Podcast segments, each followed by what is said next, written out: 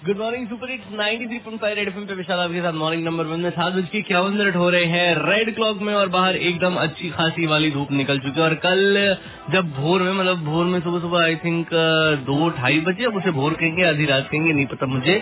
तो इतनी भयंकर वाली जब बारिश हो रही थी लाइट गई तो मैंने कहा, यार, अचानक से गर्मी क्यों लगने लगी? फिर बाहर जाकर देखा तो माहौल ही कुछ और था। इतनी तेज बारिश, इतनी तेज बारिश और उसके बाद बिजली भी कड़क रही थी। चलो, हम लोग तो जो कमरे के अंदर थे, उनका क्या वो तो एकदम आराम से सोए। लेकिन लेकिन, जी हाँ किसानों की अगर बात करें तो उनके लिए बहुत भारी नुकसान हो गया, क्योंकि ये बिन मौसम बरसात ने बहुत सारा नुकसान कर दिया। तो भाई देखो, हम और आप तो एक्चुअली में सो जाते हैं। इस उम्मीद में कि चलो भैया आराम से सोना, कोई टेंशन नहीं है, लेकिन वो बेचारे तो सो भी नहीं पाते हैं कि यार कहीं फ़सल जो है वो खराब हो गई, कहीं खेती इस बार अच्छी नहीं हुई।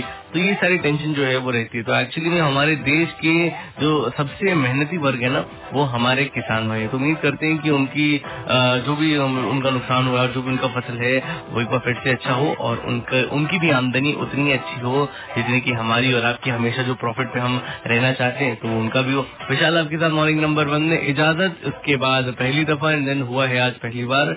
क्या हुआ, ये मुझे नहीं पता, बस ये गाने में कुछ ऐसा कह रहे हैं तो एंजॉय करते रहो, सुपर इट्स नाइनटी सी पॉइंट फाइव बजाते रहो।